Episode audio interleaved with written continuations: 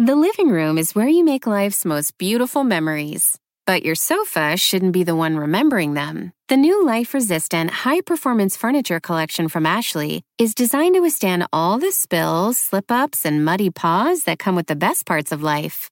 Ashley high performance sofas and recliners are soft, on trend, and easy to clean. Shop the high performance furniture in store or online at ashley.com. Ashley, for the love of home.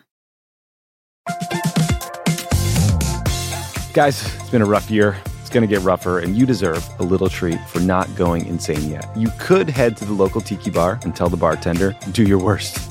But we have a better idea for you, which is pick out something from the Crooked Store. The store is stocked with tons of new merch. It's perfect for the spring. And classics like the friend of the pod tees that you'll be wearing long into the next administration or the next fascist dictatorship, depending on how things go. Pick up a new tee for the warm weather ahead, a mug that'll remind you to stay involved this election year, or a hat celebrating your favorite pod.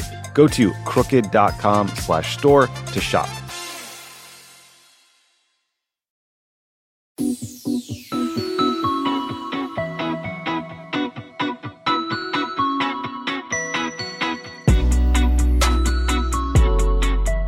Welcome to Pod Save the World. I'm Tommy Vietor. I'm Ben Rhodes. Uh, and we are doing a special edition of Pod Save the World for very horrible reasons. Uh, the Russian opposition leader and anti corruption activist Alexei Navalny uh, has been announced dead at the age of 47. So, very, very terrible. Uh, ben, who uh, folks on YouTube will see, is actually calling in from the Munich Security Conference, the uh, the beating heart of the blob. Ben, how's it going out there? uh, yeah, it's. Uh, I saw like 900 people that you know, Tommy. Uh, uh, but like, let's say it's a, jam packed event here. But I will say, like, in a somber thing, I mean, Yulia Navalny is here, uh, his wife, Yeah. and so, um, and actually, for people who listen to another Russia, Zhanna Nemtsova, whose father Boris Nemtsov was also assassinated by Vladimir Putin. She's here as well, um, and and so you know that kind of added this poignancy to a conference. Otherwise, it was a lot of people being like anxious about you know Ukraine funding and American politics. Like it, it just kind of drove home that these are really big stakes in the world. Yeah, well said. I mean, yeah, we'll listen to a clip of Yulia Navalny later. Um, and, and I do think, I mean, the fact that this, you know, there's debates happening in Congress over Ukraine funding. There's the Munich Security Conference happening right now. Just makes the whole the timing of this so weird and and poignant. Uh, and we'll we'll get into that as well. But I mean, just the facts at the top here. So uh, Alexei Navalny died while serving out a, a combined 30 year prison sentence. Most recently, he was at a penal colony in the Arctic Circle. That's how far away from you know Moscow Putin needed to send him. The Russian uh, Federal Penitentiary Service announced his death in a statement on Friday. Basically, they said he he fell uh, and felt unwell after a walk. Um, apparently, Russian state media is now saying it was a blood clot. Uh, we are obviously skeptical of any explanations about his death, uh, given the history there. Peskov, uh, Putin's spokesman, says Putin was informed. So Navalny's team says they don't have any confirmation uh, about his death. Uh, Navalny's lawyer is traveling to this uh, penal colony in the Arctic Circle. But Russian media says Alexei Navalny's mother said he looked happy and healthy when she saw him on Monday. Um, Navalny addressed uh, a Russian court via video conference on Thursday. He looked fine. He was cracking jokes. So this is all incredibly suspicious. Um, we do know, Ben, that his, uh, his terms of his confinement were awful. I mean, I, I heard an interview with Navalny's daughter last year where she said her dad was spending most of his time in solitary confinement. This guy was six foot three, and his cell was seven feet by eight feet. He was allowed like one mug, one toothbrush, and one book. So horrible circumstances. But we'll get into more about sort of who Navalny is, like his background and his biography. But I just want to throw it to you, Ben, because you know I know you spent some time with Alexei Navalny for your book. Um, you knew him as a as a person and also as an activist, and just wanted to you know hear from you like reflections of that relationship and also what else folks need to know about him. Yeah, well, I mean, first of all, we should just say that we won't necessarily ever know the exact circumstance, but Vladimir Putin killed Alexei Navalny. Yes. know? And Yes. whether he killed him by poisoning him yesterday or whether he killed him by all the times he's poisoned him before and the confinement, either way, Vladimir Putin killed Alexei Navalny. And that's that's full stop. Yeah, I, I we can get into the kind of different nuances and complexity of Navalny. I I got to know him a bit. You know, I don't know him as well as a lot of people, obviously, so I don't overstate it, but I, I got to know him a bit, like FaceTiming uh, during the pandemic uh, when I was writing my book about the rise of authoritarianism. Uh, who better to talk to than Alexei Navalny? Right. Yeah. Um, and and just to give you a few glimpses of character again before we necessarily get into his politics, like first thing he does when he gets on the phone with me is he makes a joke about me. He's like, "Oh, you here to tell me how to do color revolution american you know uh, and he was making fun of the fact that like americans think we know how to like promote democracy and that ends up freaking creating problems for people like alexei navalny you know and then the second thing he did is he made fun of me for uh, you know, close listeners podcast may know I was once spied on by Black Cube, which is a bunch of like ex Mossad people that dig up dirt on you and stuff. And uh, that's the second thing he said. He's like, you know, you and me have something in common. Uh, I, have been spied on by Black Cube too uh, big oligarch, you know, give Putin a, a birthday present, um, hired Black Cube to dig up all this dirt on me. And I was like, look, guy, uh, the FSB, they have all the dirt. Like, you don't need to hire these guys, you know, like, right. so he had this like, B team. He had this incredibly like just direct and uh, very Russian like sense of humor, you know, like dark but like hilarious.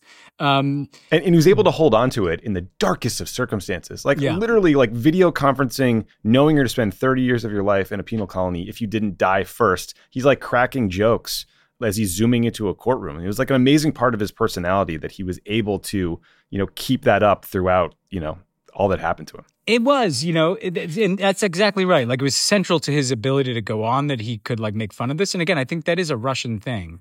And then the other personal thing I'd say, you know, uh, he said to me, you know, I got to the point of like, you know, you, you go through someone's journey and how do they get into politics. And his story is pretty interesting. Anti corruption activist turned blogger, essentially, turned investigative journalist, exposing all this corruption. Uh, but then he gets into politics. And I never really wanted to ask these questions about what's it like to be in prison and and, and you feel almost salacious, you know, like what's mm-hmm. are you scared when you go to jail, kind of stuff, and what if he kills you, you know, like because all these questions lurk in the backdrop. And yeah. he said to me, you know, of course, uh, you're afraid when you're in prison. And I'll never forget, he said, like, when the prison door clangs shut, you know they can do anything to you. Um, and this is really Russia. This is mm, you know like ominous. And, and and when he'd said that to me, he'd already been poisoned in prison once, um, and and he said the things that sustained him, and the reason he kept coming back at it, is is number one, he had the support of his family, and he was very clear. He's like, if my wife Yulia didn't support this, I wouldn't do it. Um, this is something we do together and and I he's like I don't feel alone in prison because I feel like she's there with me because I know she supports my decision to be doing this, which I always thought was an interesting you know window into like you know activists not their families sacrifice for them they have two children yeah. um but also Stanford I think right yeah one is at Stanford um yeah. Dasha but but but but also that that's what he's thinking about in prison. Like, you know, I, I take comfort in that. And, and you'll notice if you, you know, when he was in prison, he would often his messages were to his wife. But then the other thing he said is what sustained him is rage. And he said, if I ever need an hmm. incentive to be in prison, I will just think about what it's like to be in a Russian court and the lies that they tell you. Or I'll think about, you know, the buildings that were knocked down in Moscow by a bunch of gangsters, like stealing money from people when he got into politics. Um, or I'll think about the the lies that Putin tells why he steal, you know, rage this weird mixture of rage, humor, and family. like, like, like that's that's the Alexei Navalny that I met, and it was this kind of very interesting character. Um, and he had this way to cut through bullshit. He's like, you know, you know, the couple of things that I always remember, like the thing that stands out to me. Uh, uh, he said, you know, Putin doesn't need to convince everybody that he's not a liar or that he's not corrupt. He just has to convince people that everybody is, you know? Right. Um, and, like and he said, and yeah, and he said, eh, well, he said the same thing is true about global politics. He's like, he has to just convince people that democracy is just as corrupt as the system in Russia. And I remember him saying to me, and look what had happened when Donald Trump gets elected my whole he said my whole life I've been making an argument that in a democracy that better people rise to the top than our system, and then all of a sudden you guys elect someone who's totally corrupt, and he was like joking oh, about man. it, you know. But like he had this kind of in, like the way to cut through the bullshit in his analysis of Russian politics. And the, yeah. again, last thing, and I'll shut up. I remember him saying to me like I said, "What would happen if you could run?" And he said, the first time I run for president, if they really let me, I'd lose. The second time, I'd win. Like he was sure he could win, that he could be president of Russia. Like he was hmm. certain of it. There was this kind of fearlessness and certainty of it. And again, I think that's what scared Putin. You know, like that, yeah. that this guy was not afraid of him. He was fucking fearless unlike Putin, who's like a you know pussy who like hides in like the hides Kremlin Sochi, and orders yeah. these things, and and and and you know steals money from people, and and and you know it's just a tragedy like that that someone like that is is lost for having guts, you know. Yeah. You know, but he knew what he was doing when he flew back to Russia after they almost killed them last time. Yeah. I mean, so just a little more of his backstory. I mean, I think Navalny got into politics around 2008. He became very well known internationally uh, around the 2011 anti government, anti Putin protests. And then he did attempt to run for president in 2018. But to your point, Putin was so scared of him that he barred him for doing so based on some trumped up corruption charges from several years earlier. Um, Navalny was, you're right, I mean, he was a, a, an activist, he was an opposition candidate but he was also an incredibly powerful messenger and propagandist, really. And I say that as in the most complimentary way. His organization would make these these YouTube videos about the lavish lifestyles of Putin or Dmitry Medvedev, like Putin's inner circle, uh, and the way they were living in literally, in Putin's case, a billion dollar home paid for by corruption. Uh, I think the the video about Putin's billion dollar palace in the Black Sea has over 120 million views at this point, so you can tell why Putin saw him as a threat. And you know, to your point, like he was poisoned in prison, and then he was poisoned again in 2020 by some FSB agents who followed him on a business trip to Siberia. Uh, poisoned his underwear, and, and miraculously, uh, Navalny survived that, got treatment in Germany, and then came back to Russia knowing full well he'd be arrested and thrown in jail like this.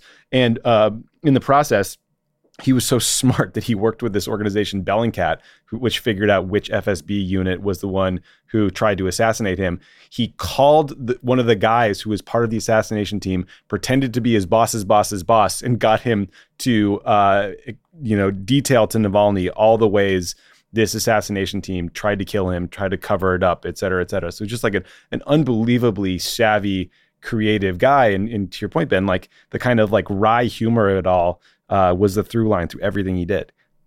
Yeah, I mean, there's like a there was a cleverness, right? Like he um, he told me the story of like how he rose from being this kind of local political operative to being this blogger, and he had a law degree, he had a legal background, and what he did is he bought uh, a really small number of shares in like all the big Russian oil companies, um, and this was a little bit a while ago when there's a little bit more of a legal, yeah, yeah, yeah. You know, and he used that to sue all of them to reveal like their schemes, you know, and and and so he he realized that there was this tool he could use to show that they were the the profits that they were making, uh, you know, didn't match up. You know, like basically he was revealing that there were right. He got their financial statements. yeah, yeah, they, yeah. There are billions of dollars just disappearing to middlemen. And I tell that story because like he there was just eh, he was always kind of one step ahead in being clever about finding a weakness in the regime and it was always about corruption. It was always about exposing corruption.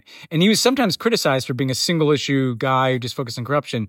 But you know he, what he would always say is well, the whole thing is corrupt. You know, so if if we don't get rid of this corrupt system, we can't solve the other problems. Like I'd I'd love to have an agenda about like healthcare and you know uh, foreign policy, but before that, we have to get rid of these corrupt kleptocrats, essentially. Yeah. You know, um, and and again, that that built this following that he had across Russia. And it should be clear, like I I uh, I've admired Boris Nemtsov, for instance, the politician I mentioned who was assassinated. Navalny was not like a, a a, a, Western liberal. Like, you know, he wasn't right. one of these uh, Russian opposition guys that hangs out a lot in Washington. And, and that, and I admire those guys, by the way. I, I don't mean to, to mean them, but he was like a pretty hard ass guy from a military town outside of Moscow. He associated with some Russian nationalists, which we'll probably talk about. Um, but he also, so he reached, different audiences. It wasn't like he was just reaching, yes, sure, some of it was kind of like these middle class Muscovites who turned up to protest when Putin came back in office, when Navalny led that protest movement.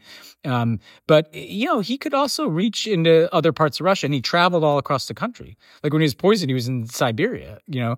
Um, and, and so this combination of, of innovation and, and humor and, and also just kind of being, you know, a pretty authentic Russian guy with a very authentic Russian family. Again, that all contributed to the kind of potency of his his uh, his standing.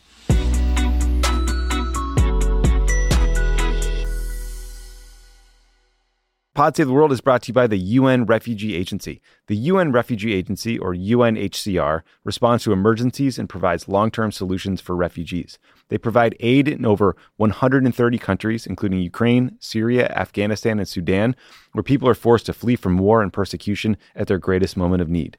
UNHCR helps and protects refugees by providing food, shelter, medical care, and other life saving essentials. The agency jumpstarts relief in three key ways. They transport core relief items stored in even the most remote areas of the world. They deploy expert emergency staff trained to help in crisis situations, and they transfer funds directly to support the emergency. Because of generous supporters and donors, UNHCR can scale up its response within 72 hours of a large scale emergency. Your support helps provide life saving aid for refugees whenever and wherever emergencies occur.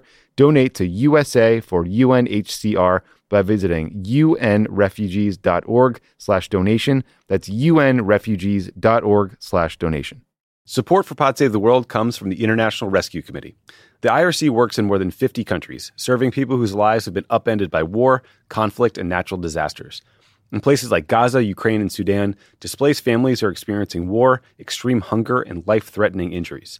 In Gaza, ongoing violence, bombardment, and blockade have made survival difficult for families living in damaged buildings and tents. The lack of safe water, medicine, and healthy food contributes to the spread of diseases, and children are especially at risk.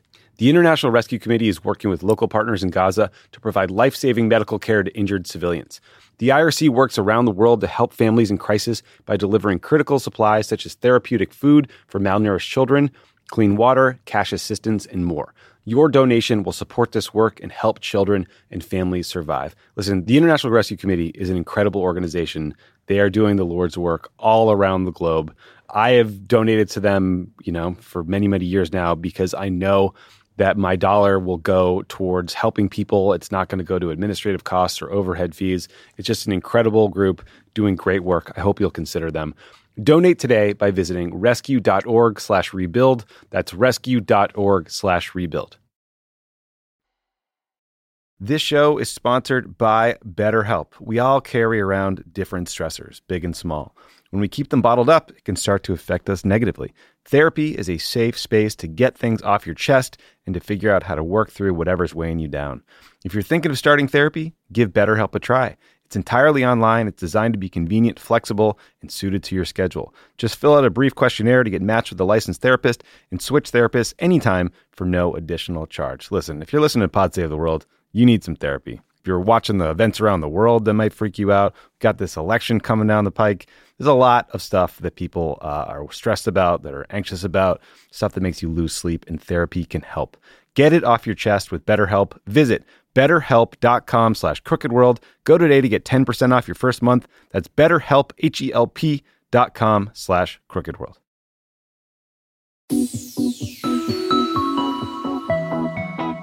Yeah, I mean, I think that nationalism was part of his appeal, part of his ability to reach beyond, as you said, kind of like elite educated circles in Moscow and to sort of like appeal to the common man. To your point about his, his divisiveness in some circles, I mean, I think he was seen as a divisive figure among some of the more liberal opposition in Russia um, because they thought he was more of an attention getter than a politician like you said earlier, I mean, Navalny admitted he didn't really have policy proposals. He did these, you know, anti-corruption YouTube videos that garnered lots of attention and sort of went after Putin. But that was what he saw as his path to taking down this corrupt regime. Um, there was also some controversy uh, around Navalny in 2021. Amnesty International uh, briefly revoked Navalny's uh, prisoner of conscience status after some of his old comments resurfaced, including a time when he compared uh, immigrants to cockroaches. Obviously, that's like a totally inappropriate, dehumanizing thing to say. Um, but you know, I think it did sort of speak to the kind of person that Putin saw as a threat and who could appeal politically to uh, Putin voters, for lack of a better word. Yeah, you know, he um, he, you know, he's been asked about this a lot, and actually, people should watch the documentary Navalny, and he's asked about this there, and he gives like a pretty clear answer. Some of that stuff he's apologized for, like he ended up apologizing for, and you know, I think he like was a bit more of like a, you know, some of the rough edges may have been smooth over, but he he defended some of his association with these kind of ultra nationalist dudes. And and he makes this point in the documentary, and people can judge for themselves. He's like, I'm trying to like get rid of this autocrat. Like I, yep. anybody that's against Putin, you know, right. And, and we can debate that, but uh, put yourself in his shoes. You know, like by and large, like the people around Navalny were more liberal. You know, uh, folks who uh, wanted to have democratic values. I think that you know if you I in my conversations with Navalny, he just basically talked about you know Putin represents not just corruption but also this kind of Russian czar mindset where we spend money on wars and instead of spending you know, his message to me tommy was basically like let's stop spending message on wars overseas and start investing money in russia you know let's stop like in, uh, giving money to like John kleptocrats Kerry in 2004. yeah it- it's a it's a pretty classic like populist message Yep. like democratic principles bring the money home i don't think he was like some uber nationalist even on ukraine and i write about this a lot in the book like you know was he he supported the annexation of crimea Mhm. Now, what he explained to me, his family was half Ukrainian, half Russian, right? One of his parents was Russian, one of his parents was Ukrainian. And he said they used to fight about this all the time. And, you know, his version was like, we should leave Ukraine the hell alone, uh, but give us Crimea, you know? Now, I want to be clear about one thing, though, on this. He, he would not have annexed Crimea, though. He would not have invaded Crimea. He would not have invaded. This, you know, these are positions he took after the war started, and he was an anti-war. Like he in prison when he could get him killed, he was uh, pro- protesting the war. He and his whole message to me was what a waste war is, and we shouldn't be doing it. Um, so I think that, that you, I, we shouldn't whitewash the nationalism, but that doesn't make him Putin. I know some people are like, oh, Yeah. what's the difference? You know, Just put it in context. there's a massive fucking difference. This Huge guy difference. would not have invaded Ukraine. This guy would not be killing people like him in Russia. This guy would not be like stealing hundreds of billions of dollars and giving it to people with yachts. You know, like and and so I think that's that's the kind of you know you, you can't avoid you know some of the the the nationalism in his background and the associations, but you also have to see it in the context of Russia. And I'd put this to people: Russia's not going away. It's a huge, important country. Would you rather have like a guy like Alexei Navalny running the place or Vladimir Putin? You know, Yeah, I mean, look, we're trying to build a coalition over here from like Bill Kristol to Bernie Sanders. So we we, we have a we have a piece yeah. of that uh, coming from our own house here. So Ben, you mentioned that uh, Yulia Navalny, Alexei Navalny's wife, was at the Munich Security Conference when she heard the news. She actually uh, addressed the group on the main stage. Here's a clip. If this is true. I would like that uh, Putin and all his coterie, Putin's friends, is government to know that they will be accountable for what they've done to our country, to my family, and to my husband. They will be liable for that. That day will come very soon. I would like to call upon the global community, everyone in this room, people around the world, so that we would unite together and overcome that evil, overcome the terrible regime that is currently in Russia. We should just say, Ben, that you know when when Vladimir Putin uh, had his FSB guys try to assassinate Navalny in 2020, he was asked about it at his like yearly press conference, and he didn't he said yes. Basically, he uh, admitted that the FSB had been tailing Navalny, but basically his response was like, "Look, if we wanted to kill them, they would have finished the job." So, you know, he is. Uh, this behavior has been approached with complete impunity by Putin. Um, we'll get into this more with the Biden press conference clips later, but I'm sure there will be efforts by you know Western countries to punish Putin and punish Russia for this act. But you know, if Biden gets into this a bit. I mean, a lot of those steps have already been taken in terms of sanctions, et cetera. Yeah, you know, it's just like I don't know. I got a little emotional hearing that because it's just, you, you know, you have to. You're right. Like this is like we're not going to like sanction Putin to you know like to surrender over the Navalny thing, um, and you know we're not going to go to war with Russia over this, right? And and so at the end of the day, and even the war in Ukraine, like we talked about, is is you know there's a stalemate there, but the question that she raises about accountability, right, is a historical question. You know, it's mm-hmm. basically like 20 years from now, Vladimir Putin could die in his bed, president of Russia, richest man in the world, right? Or like one way or another, he will have been like hoisted out of there and it will be in disgrace, you know? That's the real accountability. It's not some sanction we put on them, Yeah. you know? And I think the basic message from the Navalny family is like if more people had the guts of Alexei Navalny, like in, every dimension, we don't all have to end up in a Siberian prison. I'm not suggesting we all go to Siberia and get thrown in prison and, and killed. But this guy, like the example of him flying back to Russia after he was poisoned, It's astounding. knowing he'd get arrested when he landed there, Yeah. and knowing he'd probably get killed in prison after suffering a lot. Like, eh, think about the kind of asks that we make of ourselves. You know, like, can you volunteer for a campaign or something? Or you, know, can, can, like, like I, like it's just like if if- a few more people, or like you know, some fucking Republicans who are afraid to like break with Trump on Ukraine supplemental because Like they don't get like yeah. fucking true social at them, or you know or some Russians, by the way, like a bunch of Russian oligarchs who, yeah, like don't want to give up their yachts, um, so they don't want to cross Putin. Like, well, this guy gave up his life, okay? Um, Roman Abramovich, like, I, so it- the, the, that's the lesson for me from all this is like, if you want to step way, way back, this guy was willing to die for his belief that Vladimir Putin is like a kleptocratic criminal who is like ruining his country and we can all do a little bit better. And Yeah. and if we do, it's more likely that in the whole, not just in the war in Ukraine, but in the kind of whole contest that is happening, it's more likely than not that that he will not die in his bed, the richest man in the world and the ruler of Russia. You know, so Ben, I, I think you know it. Just listeners should know that the space for uh, journalism and opposition leaders and critics of Putin was very small before the invasion uh, of Ukraine, and now it's you know completely shrunk, if not gone.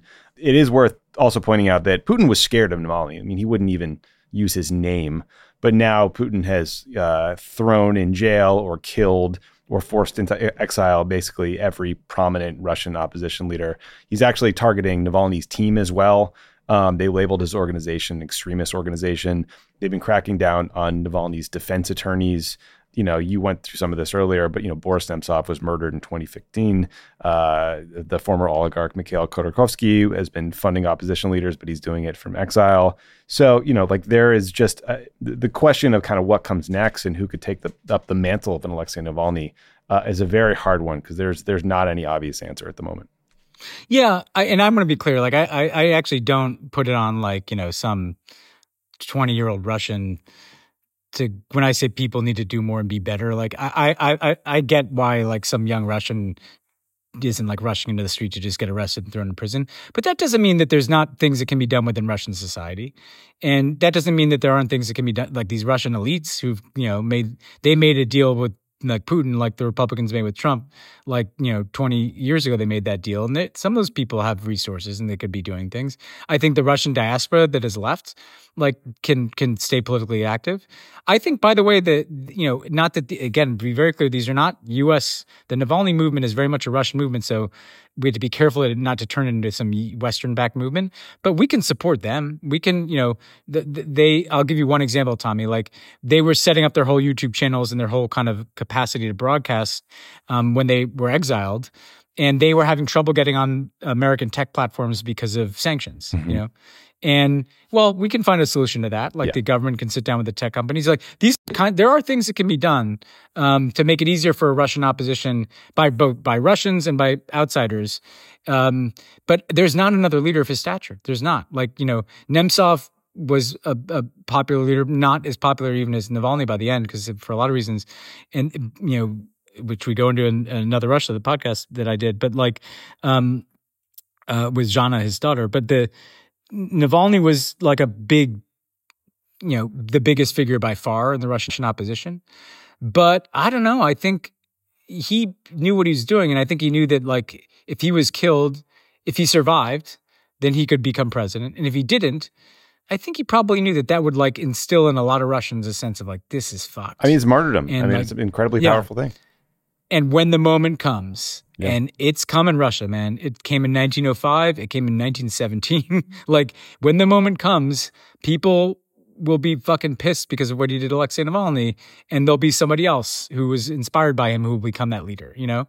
And meanwhile, he's got an infrastructure that can keep working on this, and and I think you know, so it's less like having one person to be the focal point, and more just like what he represents won't die with him. Yeah, well said. Um, so President Biden uh, came out pretty quickly to give a statement about Alexei Navalny, and he took some uh, questions from press. Let's hear an excerpt. Reports of his death, if they're true, and I have no reason to believe they're not, Russian authorities are going to tell their own story. But make no mistake, make no mistake, Putin is responsible for Navalny's death. Putin is responsible. What has happened to Navalny is yet more proof of Putin's brutality. No one should be fooled, not in Russia, not at home, not anywhere in the world. Putin does not only target his citizens of other countries, as we've seen what's going on in Ukraine right now, he also inflicts terrible crimes on his own people. And as people across Russia and around the world are mourning Navalny today because he was so many things that Putin was not. He was brave, he was principled, he was dedicated to building a Russia where the rule of law existed and where it applied to everybody. Navalny believed in that Russia, that Russia. He knew it was a cause worth fighting for, and obviously even dying for. This tragedy reminds us of the stakes of this moment. You know, Ben, I know you haven't had time to watch the whole thing yet because you're in Munich, but it's a very strong statement from Biden. I mean, clearly something, an issue he knows about and is passionate about, and someone he's probably spent time with. Biden was also asked directly if uh, the United States views this as an assassination. Sir, first, was this an assassination? The answer is that we don't know exactly what happened, but there is no doubt that the death of Navalny was the consequence of something that Putin and his, and his thugs did. And to be clear, you warned Vladimir Putin when you were in Geneva of devastating consequences if Navalny died in Russian custody. What consequences should he and Russia face? That was three years ago. In the meantime, they faced a hell of a lot of consequences. They've lost and or had wounded over 350,000 Russian soldiers. They've made in a position where they've been subjected to great sanctions across the board, and we're contemplating what else could be done. But the, what we were talking about at the time, there were no actions being taken against Russia. And that look, all that's transpired since then. So, Ben, I mean, I, I you know, I thought it was a, a, strong statement. I'm glad Biden came out and took this head on this, the day it happened. I think uh, that answer there that yeah you know you're right like we may never know exactly what happened to Alexei Navalny but there is no doubt that this is Vladimir Putin's fault that that you know led him to die at age 47 he's not an old man who's just going to drop dead and also you know I think Biden was kind of trying to temper expectations there by being honest that there's just not a ton more diplomatically that the US can do yeah, I mean, first of all, the fact that he gave this statement, you know, if there's the U.S. probably fo- like follows this pretty closely, it kind of indicates to me that he's dead. You know, like this yeah. idea of like we're not sure. Like I don't think he would have gone out. I don't either. You know, maybe I'm wrong about that, but uh, you know, he, they, they, probably know.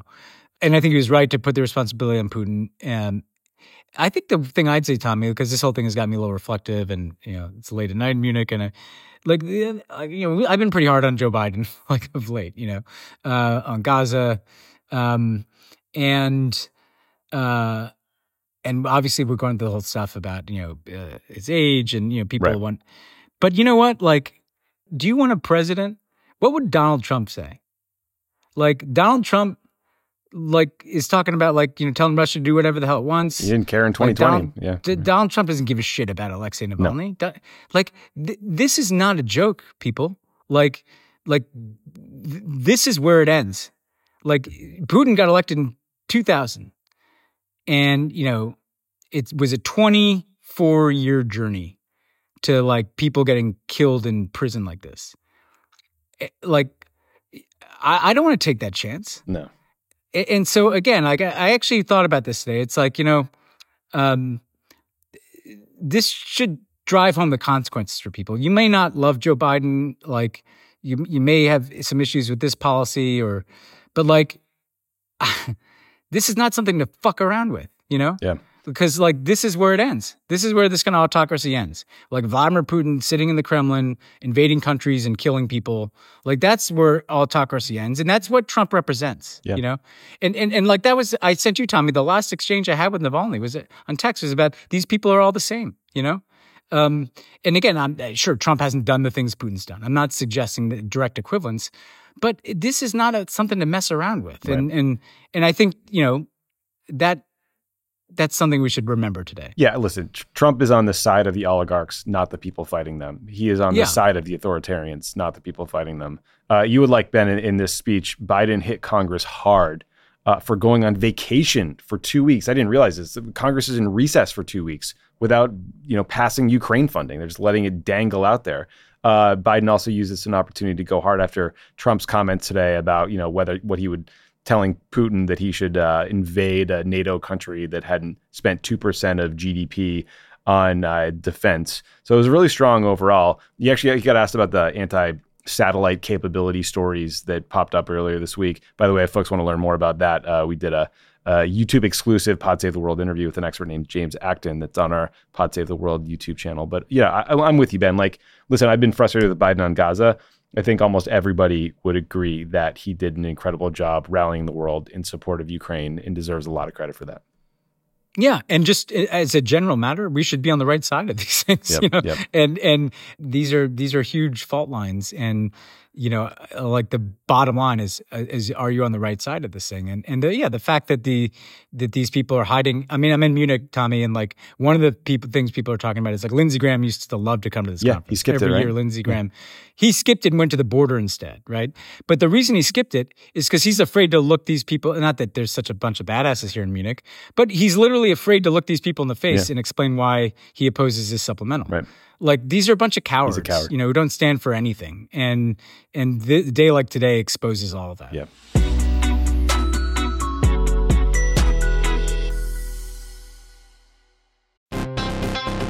All right, people, we all know the stakes of the 2024 election are high, whether it's keeping the Senate, taking back the House, or stopping Republicans at the state level. If you're ready to make a real difference, sign up for Vote Save America's 2024 volunteer program. And just to make it interesting, we're pitting you against each other. Vote Save America will sort you onto a team, east or west, and you'll compete with a community of other volunteers to maximize your impact on the ground with opportunities tailored to you and the causes you care about. The team with the highest volunteering stats could secure the biggest prize of all, the continuation of American democracy. Head to votesaveamerica.com slash 2024 now and get ready to organize or else. This message has been paid for by Vote Save America. You can learn more at votesaveamerica.com, and this ad has not been authorized by any candidate or candidates committee.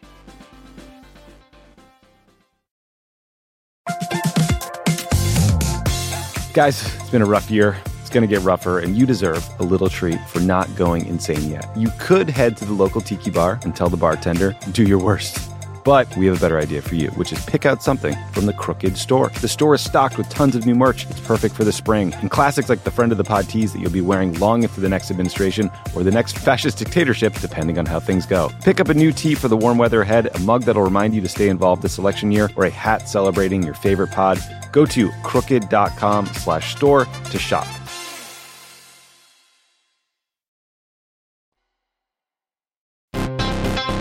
Donald Trump can't leave the courtroom, so just to rub it in a little, Pod Save America is going on tour. He's probably asleep right now, but if he were conscious, he'd be so, so jealous. The Democracy or Else tour begins in Brooklyn on June 26th, followed by Boston on June 28th. Then we go to Madison, Phoenix, Ann Arbor, and Philly. See all the tour dates and get your tickets now at crooked.com slash events.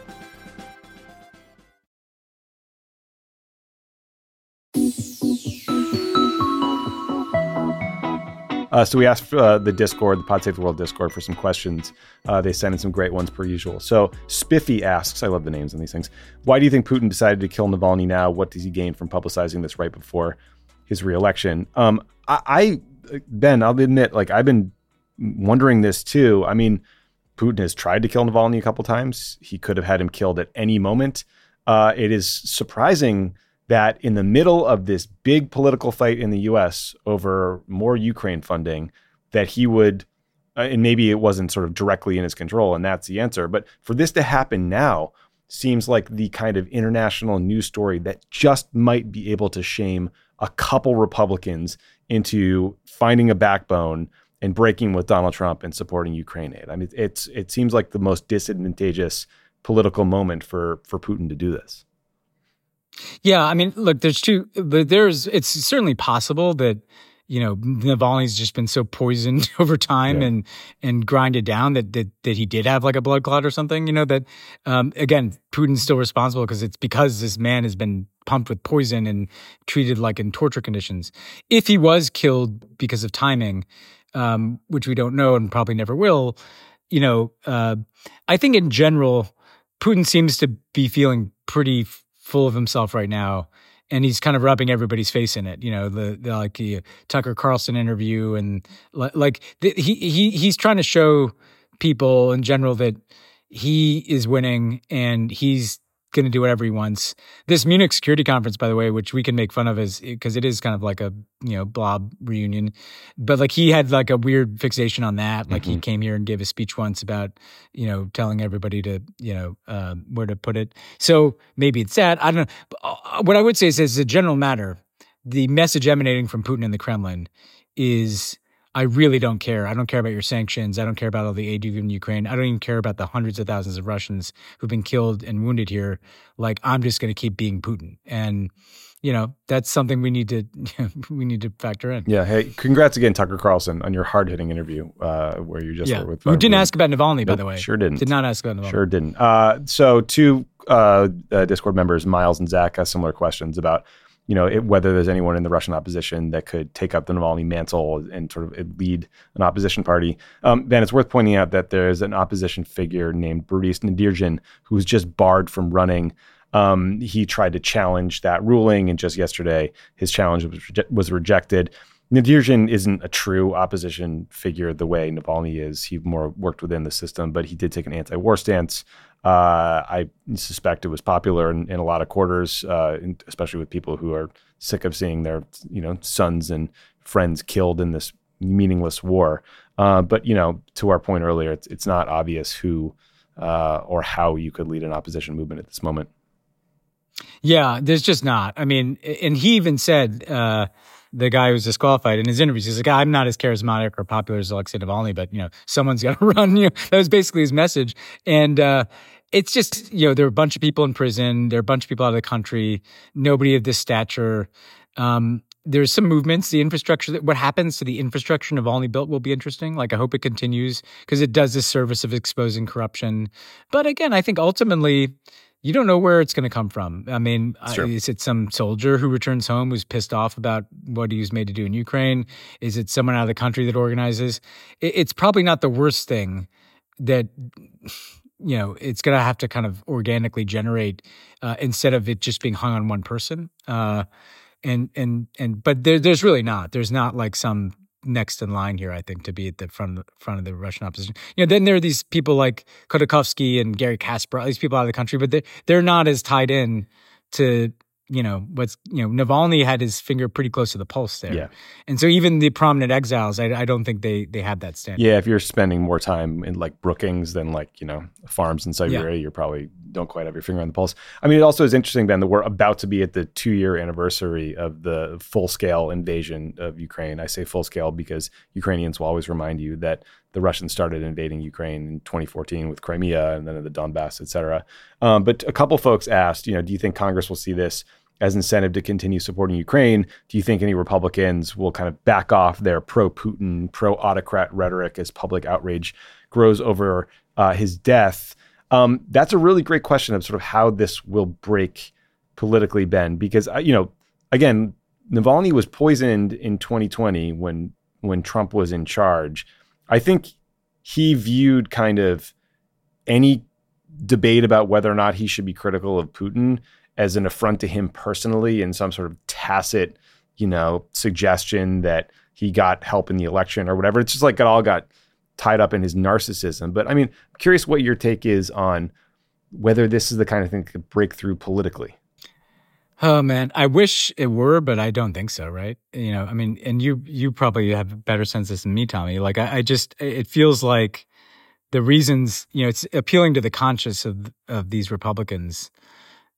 Uh, uh where has that kind of gotten Yeah. us? Um, I mean, I I do think uh, what it will do, I think, is energize. It might energize Europe a little bit more. I mean, it it kind of just reinforces the depths of what we're dealing with in Putin, Mhm. and so I think it can only help. Uh, you know, in terms of like what more support can be provided by Europe, what more, you know, can we get some more people in Congress to the people that are invested in the in in the supplemental maybe will feel energized to put more pressure on people. You know, um, I just don't know whether it's going to move like a callous, self-interested, scared politician like Lindsey Graham. Yeah. So uh, Alona just sent around to our Slack uh, Speaker Johnson's statement on Navalny's death. I'll skip the first two paragraphs, which are not totally germane to this, but it said then he says, in the coming days, as international leaders are meeting in Munich, we must be clear that Putin will be met with united opposition as Congress debates the best path forward to support Ukraine, comma.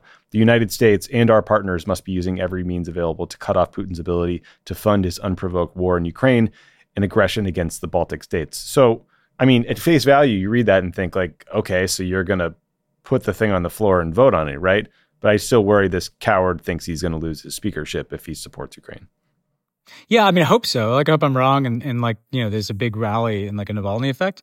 And and what's so crazy about that statement is it kind of seems to allude to sanctions. Like, the sanctions are they're not working. People like I, I hate to tell you, Yeah. like they- they're they're they work a bit. You know, like they took some money away from the Russian government and the Russian oligarchs, but they have all these workarounds. And so that's like a you know, sitting in Washington, you know, demanding more sanctions. It- like it, it's that's not going to be the thing that works. Yeah. You know, um, so that that feels like a the fact that he didn't direct it to the and we're going to pass funding to support Ukraine, but he directed it to kind of holding them accountable and blah blah blah. Like again, I hope that it means that they'll act, but I'm I'm I'm not that Yeah, optimistic. I'm with you there. Uh, final question is from Exploding Gopher, maybe a Minnes- Oh, right. Hopefully. Let's go. Uh, yeah, or, or Caddyshack. or Caddyshack, Caddyshack, even better.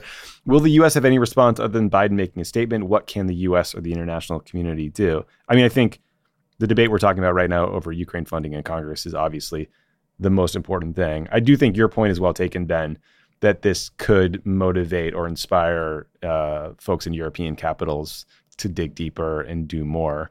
I really, I mean, look, rhetorical, Biden's statement rhetorically was great. Maybe he'll give a big speech about democracy versus autocracy. Maybe he'll make it part of the State of the Union, which is coming up in a couple weeks. You could imagine a, a, big Navalny section there and a, a messaging effort around it. Um, clearly, they, they, the White House, think this fight over NATO with Trump is politically advantageous for them. But I don't know. You could also imagine a scenario where Trump just fucking tweets something terrible and steps in it and creates problems for himself. So Yeah, I mean, you know, there's in addition to the things we talked about, right? Like there's Ukraine support, there's potentially the kinds of support for uh, the Russian opposition that not not to co-opt them, but to just kind of like help them platform. But then there's like, you know, the kind of stuff Navalny did, like revealing corruption. You know, I always thought the U.S. government could do more. Yeah. Like, why couldn't the U.S. government make the the video about Putin's house? Good know, point. like, like in, a- in a weird way, we can learn from Navalny and like, you know, this if Putin feels so vulnerable by this stuff, like, well, why why aren't we doing it? You know, and, and not in like a covert way, like in an oh, like, why not just say like, you know what, like you have a, we know this about you guys, and you have a right to know about it. You know, um, so that's another thing. You can also not let the memory die. Like Putin's going to try to like erase this Yeah, guy. sure. You know, like I think it's important to like remind people that this happened and remind people. That's why you know we try to remind people about like Boris Nemtsov getting killed in front of the Kremlin. Um, I think you can demand. Inter- actually, I think it's useful to demand international investigations because they can become pains in the ass. You know, like like you open up all these investigations. This is what Zhanna Nemtsova did with her dad. Like the European Court of Justice and all these other Yeah, people are like Interpol you know, notices and, yeah.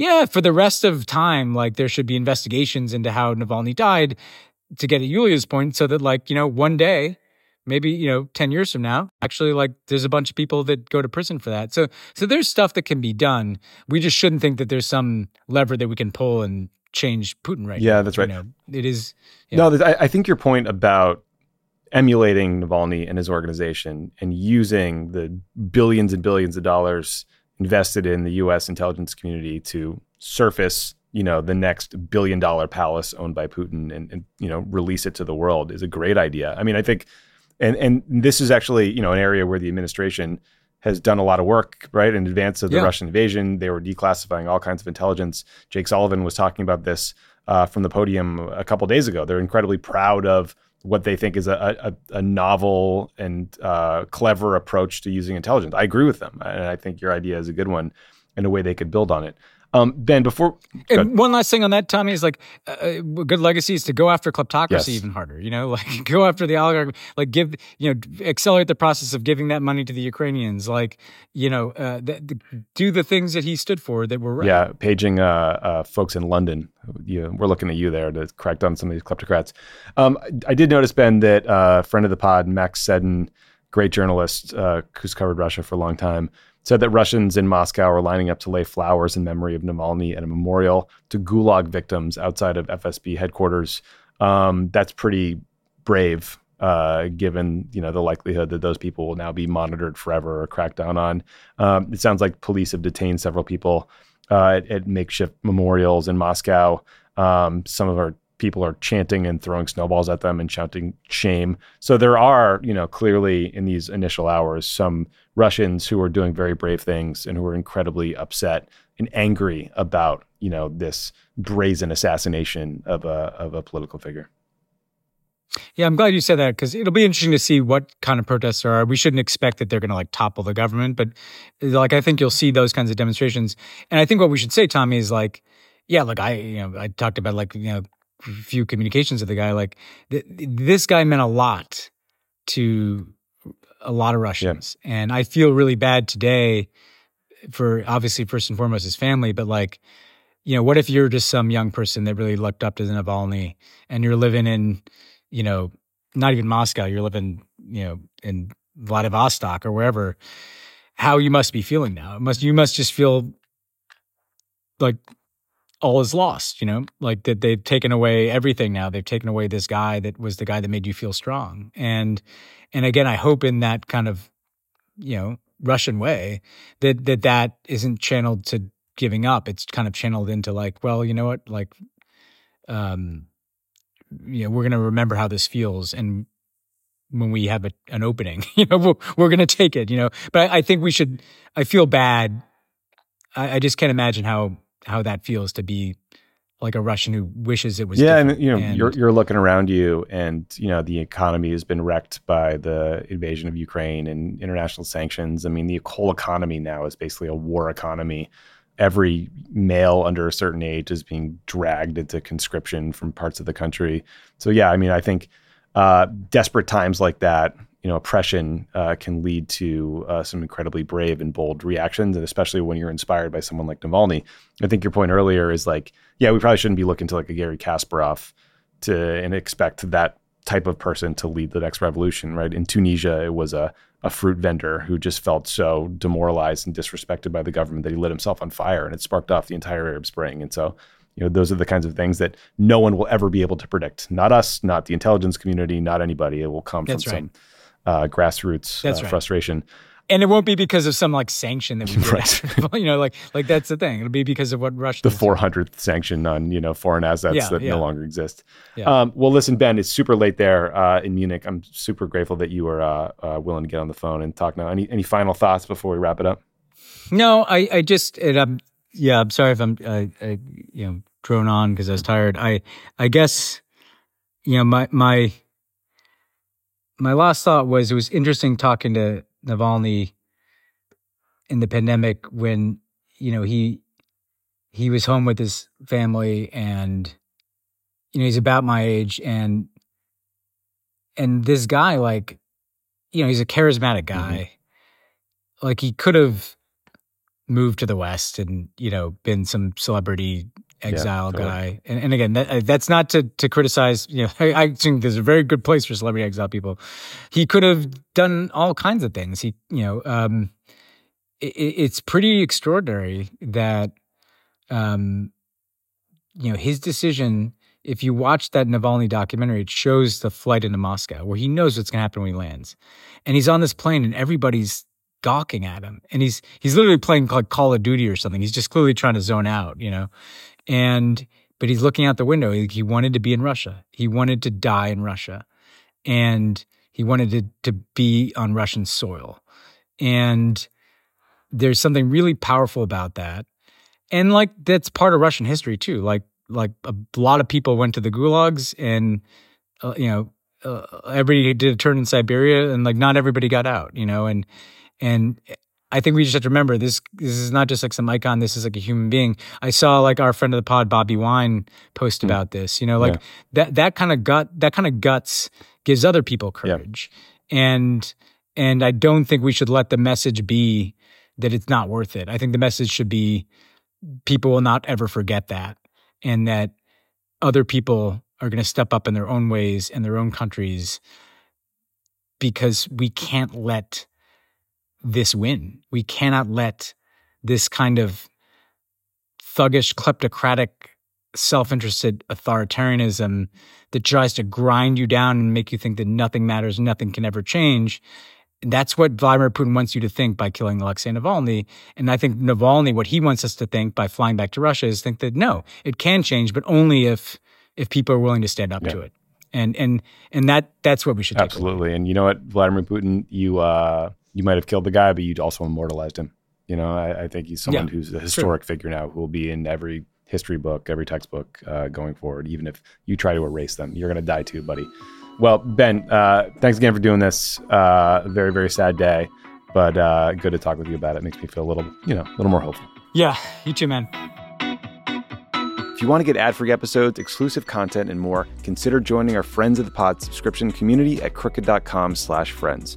Don't forget to follow Crooked Media on Instagram, TikTok, and Twitter for more original content, host takeovers and other community events, plus find Pod Save the World on YouTube for access to full episodes, bonus content, and more. And if you're as opinionated as us, consider dropping a review. Pod Save the World is a Crooked Media production. Our executive producers are me, Tommy Vietor, Ben Rhodes, and Reed Cherlin. Our producer is Alona Minkowski, and associate producer is Ashley Mizuo. It's mixed and edited by Andrew Chadwick. Audio support by Kyle Seglin and Charlotte Landis. Our studio technician is David Tolles. Thanks to our digital team, Elijah Cohn and Phoebe Bradford, who upload our episodes and videos to youtube.com slash podsavetheworld.